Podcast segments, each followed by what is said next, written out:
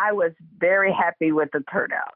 What has been happening, elected officials cater to the select number of super voters that they have, but they always ignore those other people who never vote or who are infrequent voters or low propensity voters. So now they didn't know who to target, and that's why they want to put barriers in place because those low propensity people are showing up.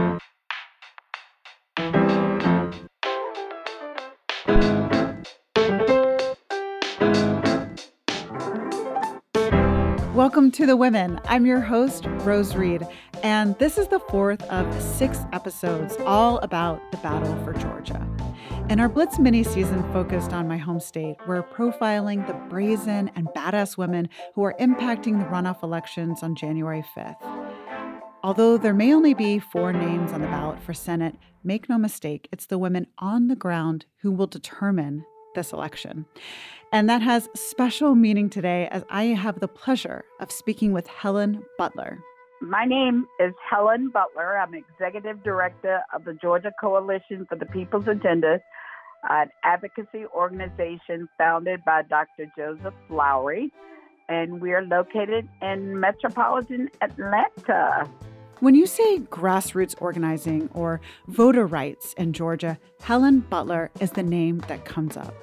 Over the past couple years, she's worked very closely with Stacey Abrams and Fair Fight, but she has been doing this work for decades. It means a lot that Georgia is recognized. Uh, we've been working here forever. It's not like we just did this this election cycle. It's not about that. We'll be here after this election is over, even though the attention may be gone. During her tenure as executive director at the Georgia Coalition for the People's Agenda, Helen has registered tens of thousands of voters. They also do work ensuring voter rights and election protection. They work with the census. They're kind of a facilitator in democracy, making both policy and elected officials more accessible to local communities. As you can imagine, it's a very hectic time for this group, and I was able to grab Helen recently on the phone. I assume that you're pretty busy. uh, just a wee bit, okay?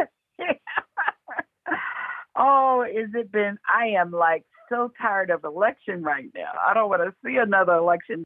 You know, it's been something trying to do the work and not be able to be on the ground a lot. And, yeah. Because I haven't been in my office since March.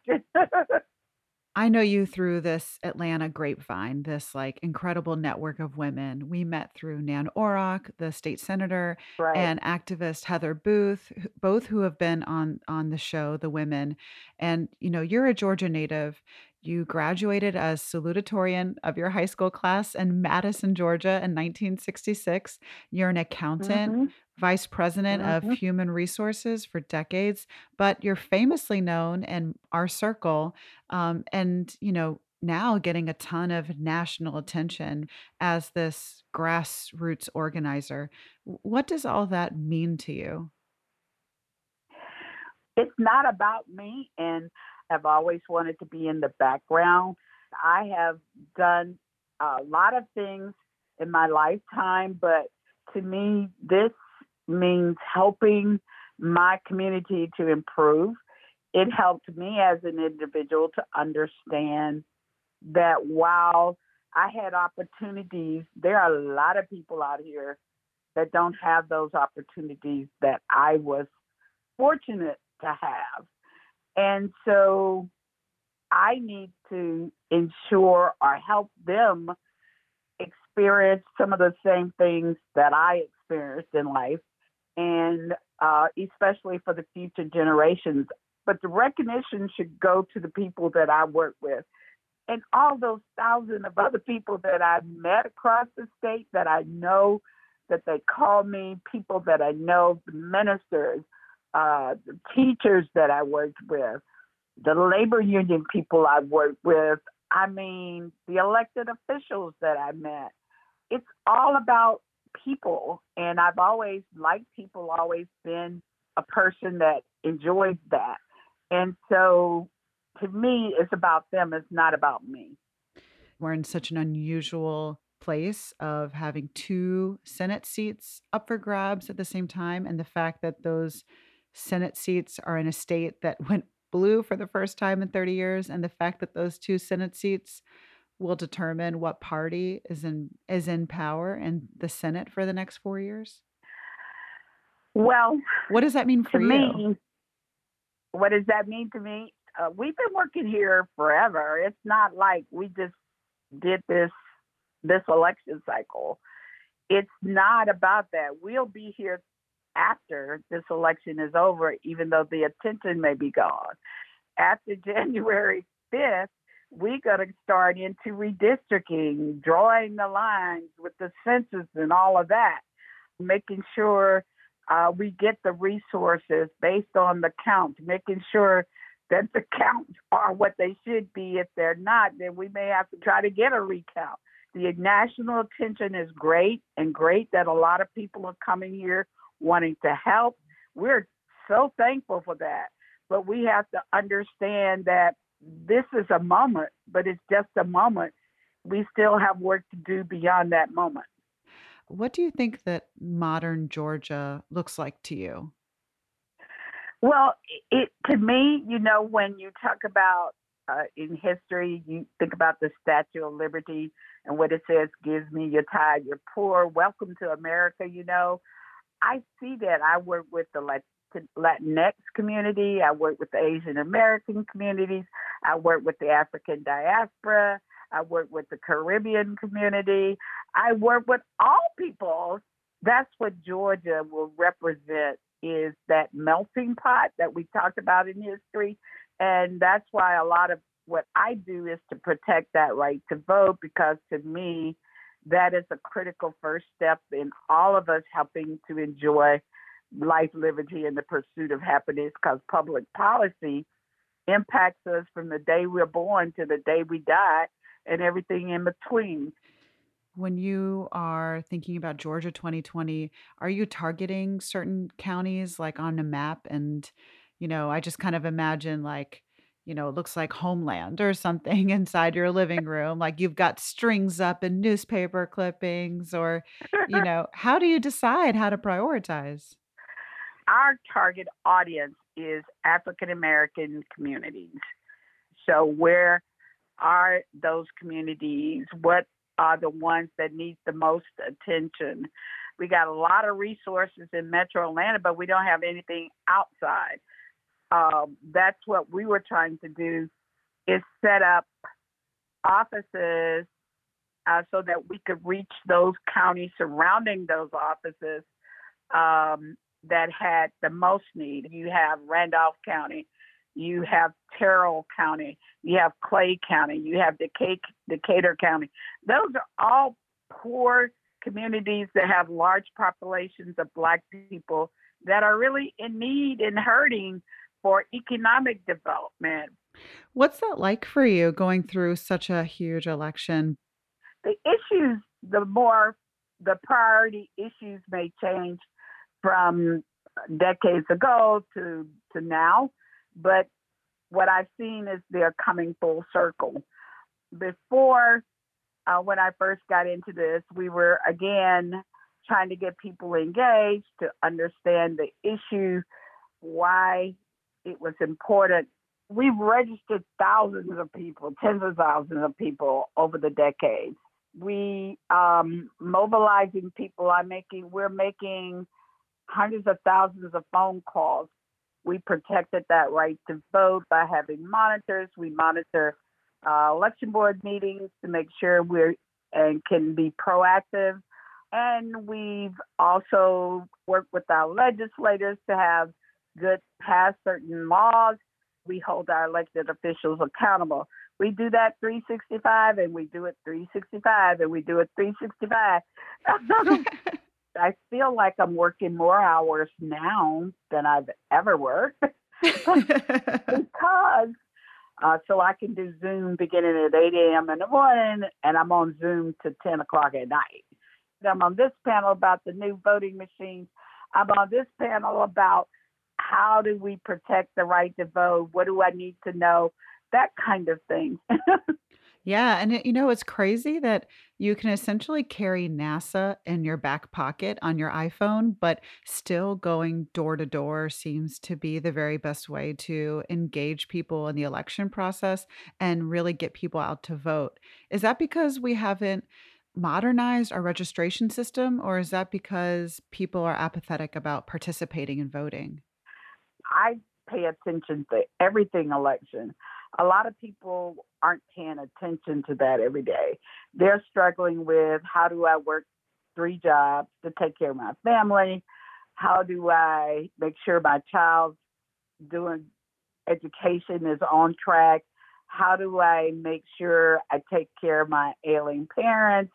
People aren't always in tune with elections, but when you go and talk to them, it gives them, you know, oh yeah, I hadn't really thought about this, but yeah, now you're right. I do need to pay attention. I do need to register. I need to find out who's on the ballot. You know, those kinds of things. And they appreciate you talking to them and helping them to understand that all of those issues that they're concerned about, some elected official has an impact on that issue.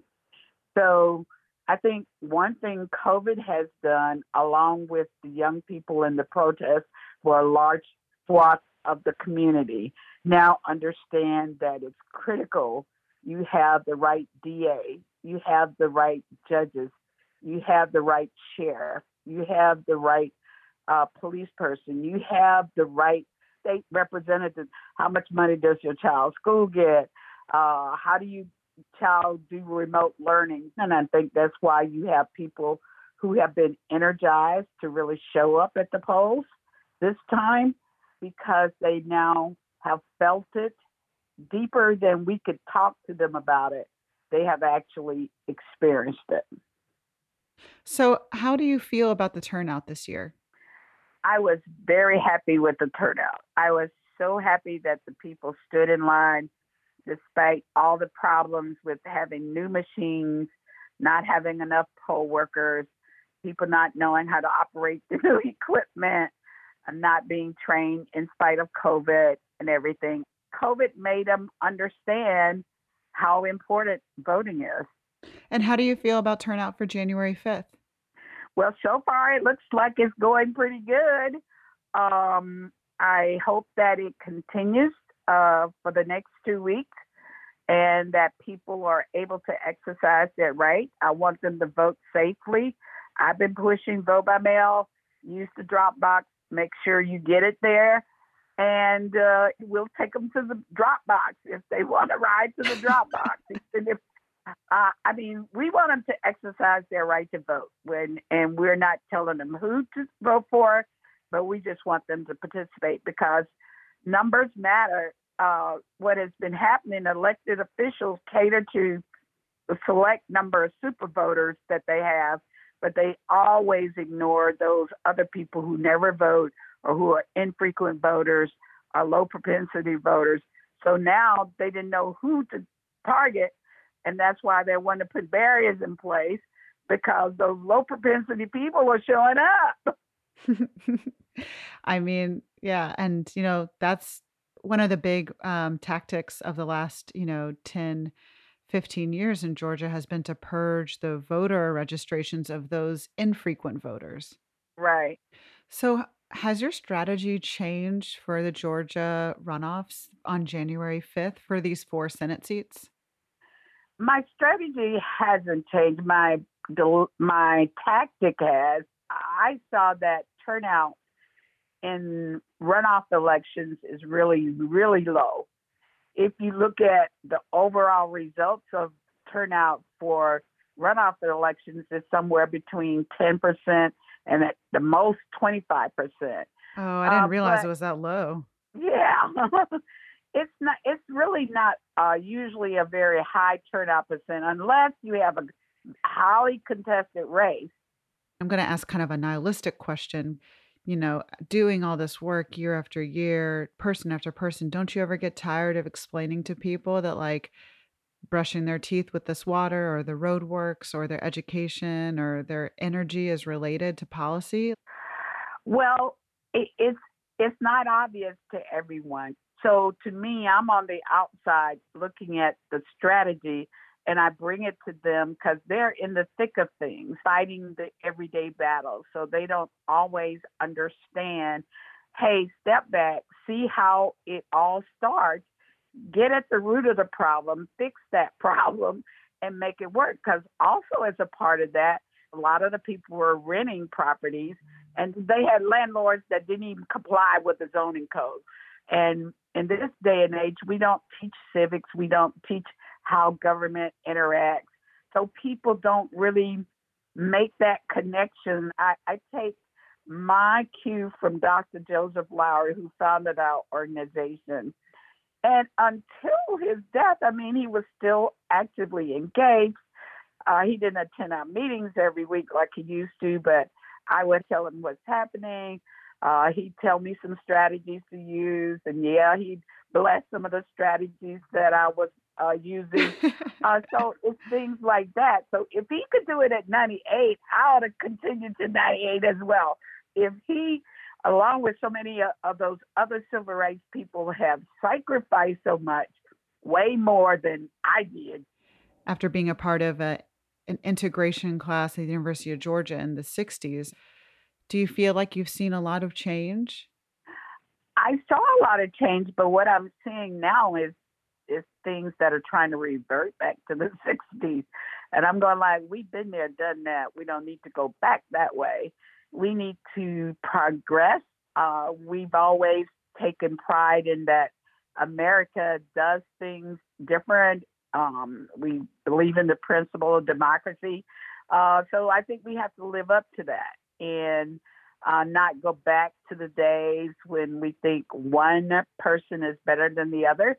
A person t- once told me that if you take off the outer skin of every person, the inside of us all looks the same. You can't tell us apart.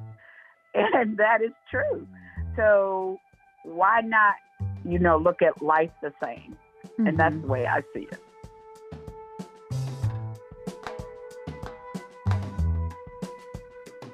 So, how would this flip in the Senate uh, pan out for you and your work? How would it impact what you do?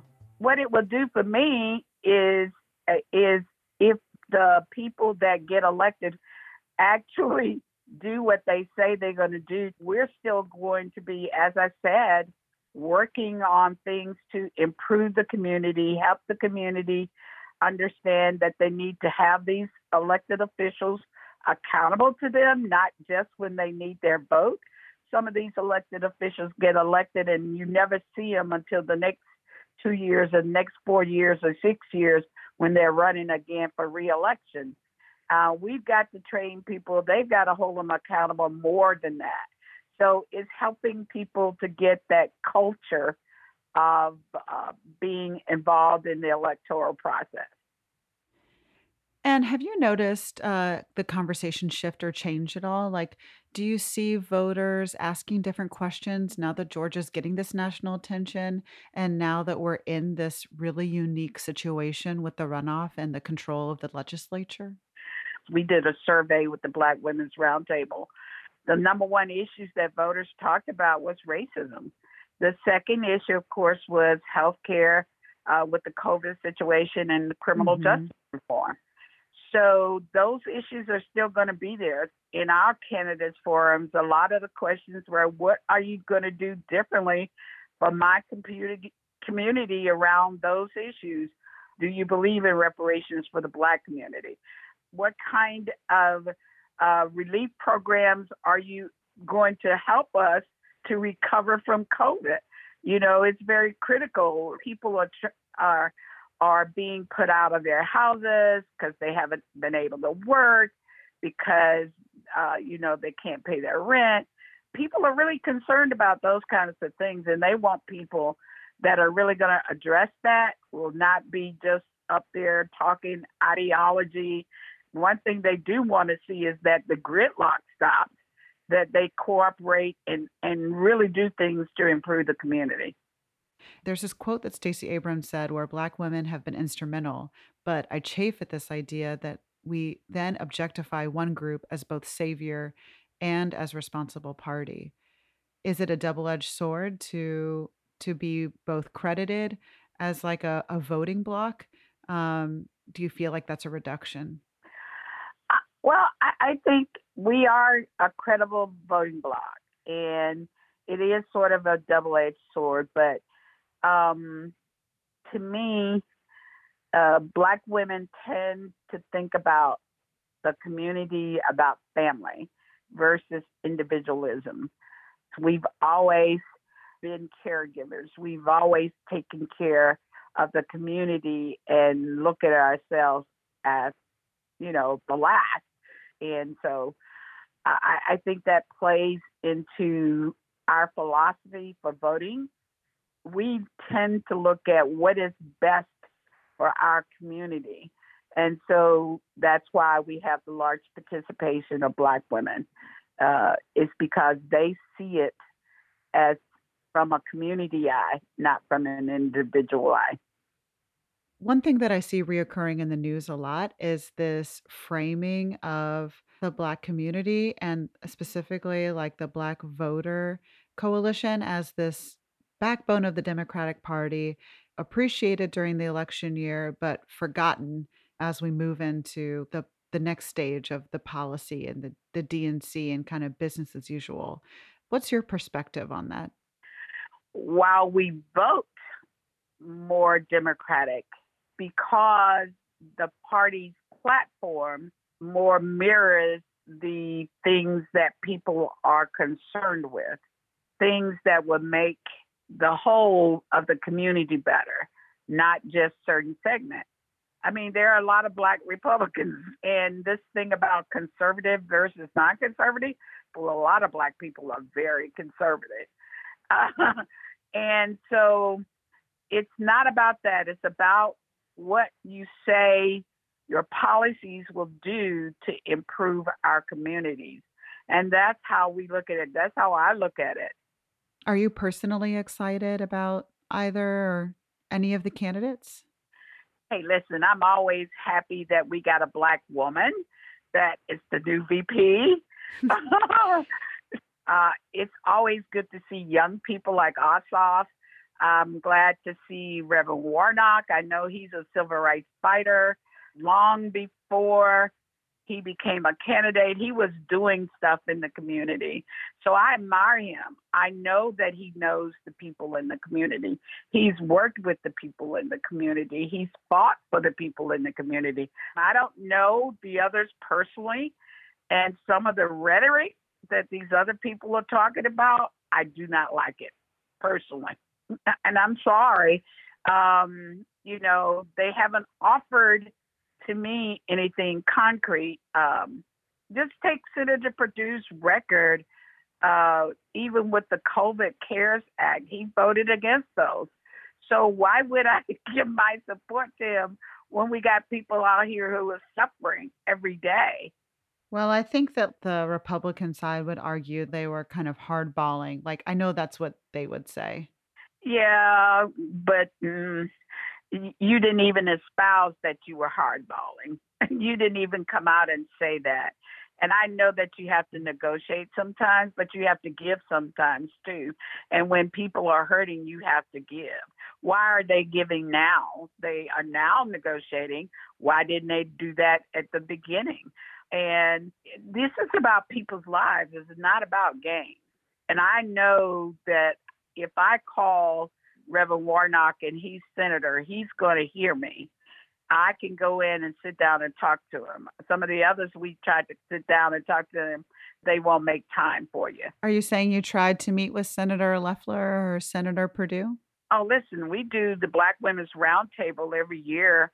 We go do policy. We take young girls up there and constituents from Georgia, and we tried to have meetings with them. We don't they they're never available, but they'll let you talk to their policy person, and they talk to you and never get back with you. So, what does that tell you?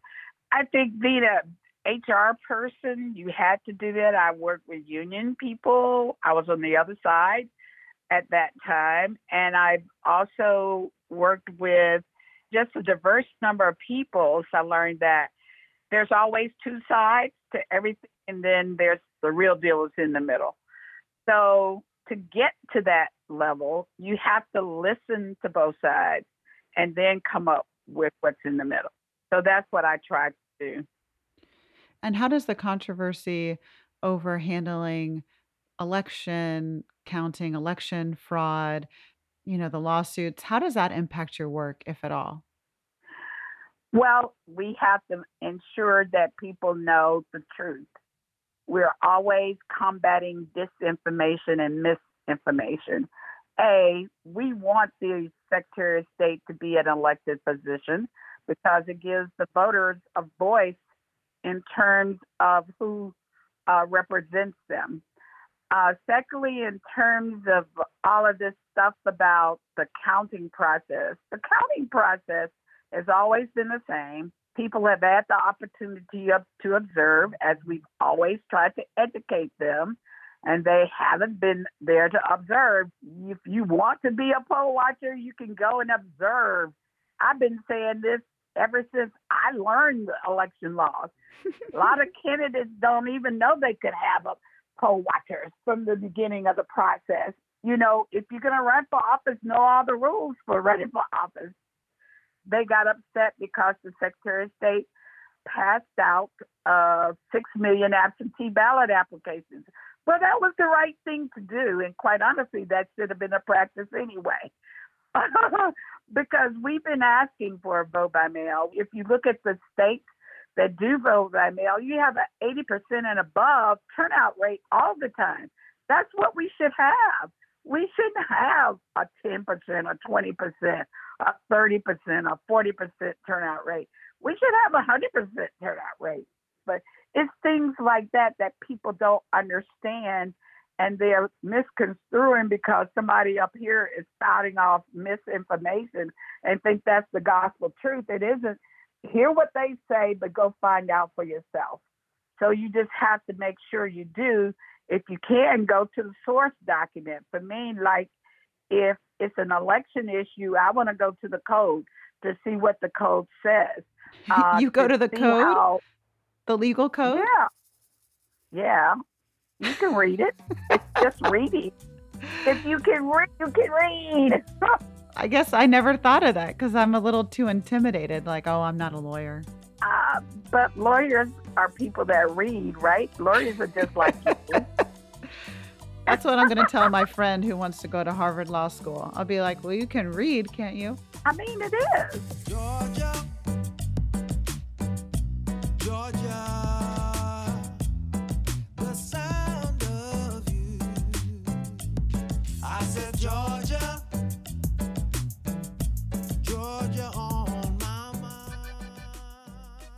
So I call this Truth or Truth. We go light after we go deep. It's our lightning round. Helen, I wanted to ask you if you could be reincarnated in any time or any place or as anything, what would it be? What would it be? Oh, God. I don't know about that. Never thought about that. If I could be reincarnated? Yeah. As a person, what would I be? You could be a person. You could like be in a different time or a different like exotic location or Oh, okay. Well, you know, I really like to be in the future to see what it's going to be like. in America or elsewhere? Um, I, I I think it would be out of space. Whoa. Okay. I feel like I just stepped into a Nikki Giovanni poem. you didn't expect that, did you? no. You're throwing me curveballs here. Well, I mean, so I mean, you know, we're taking rides to the moon, right? Mm-hmm. There are mm-hmm. other planets out there, so who knows? You know, I'm, a, I'm, a, I, I would like to see what that would be like. What's one song that's motivating you this year? one song. I haven't had any time to listen to music, and that's my favorite thing. Um, hmm.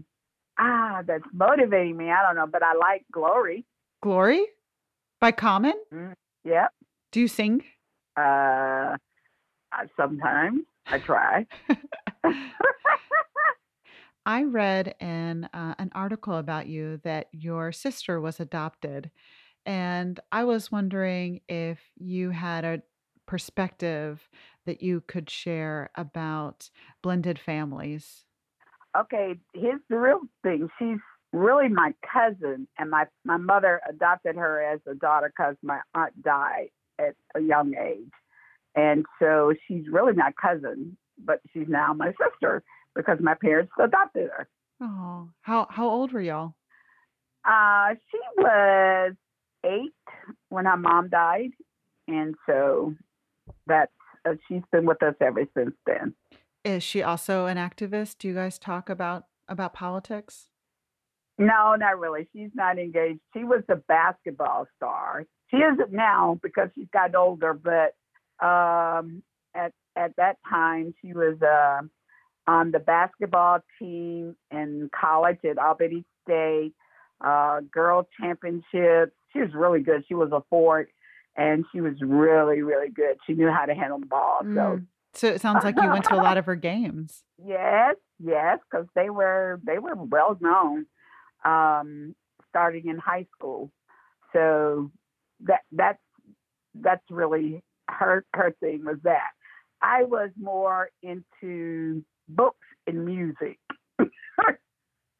Is there is there a book you read when you were young that really inspired you or that touched you? Not really. I like uh, Gibran's works. I I, li- I liked his work. So.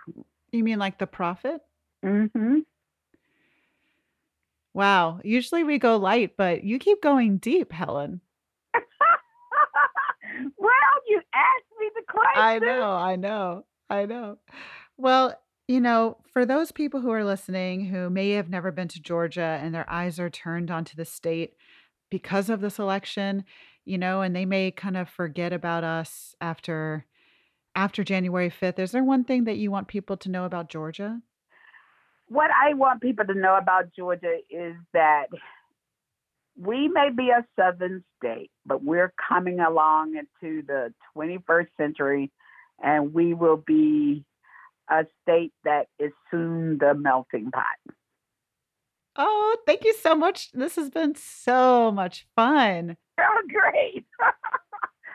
so I gave you some tidbits, huh, that you didn't know about me, huh? Mm, I didn't know. I didn't know you were a poet.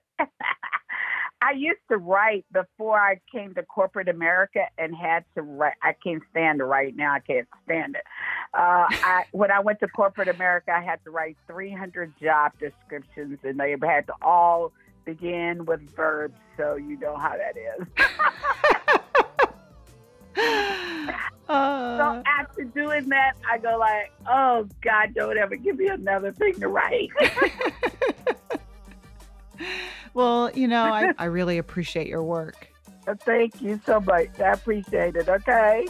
Bye, Helen. Have a good one. Okay. Bye. Wishing you all a very happy new year and big thanks to Helen Butler for joining us as this Blitz mini season continues. Six episodes in two weeks.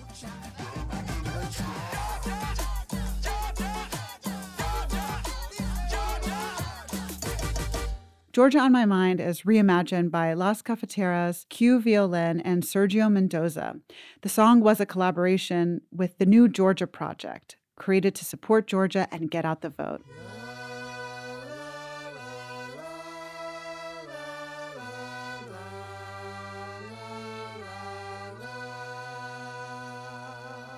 And special thanks to friend of the show, Michael Freeman, for reading today's credits. Hi, I'm Michael Freeman calling from Jeffersonville, New York. The Women is a production of the host Rose Reid. This episode was mixed by Adrian Lilly. Thanks to our team Gail Reed and Nora Kipnis.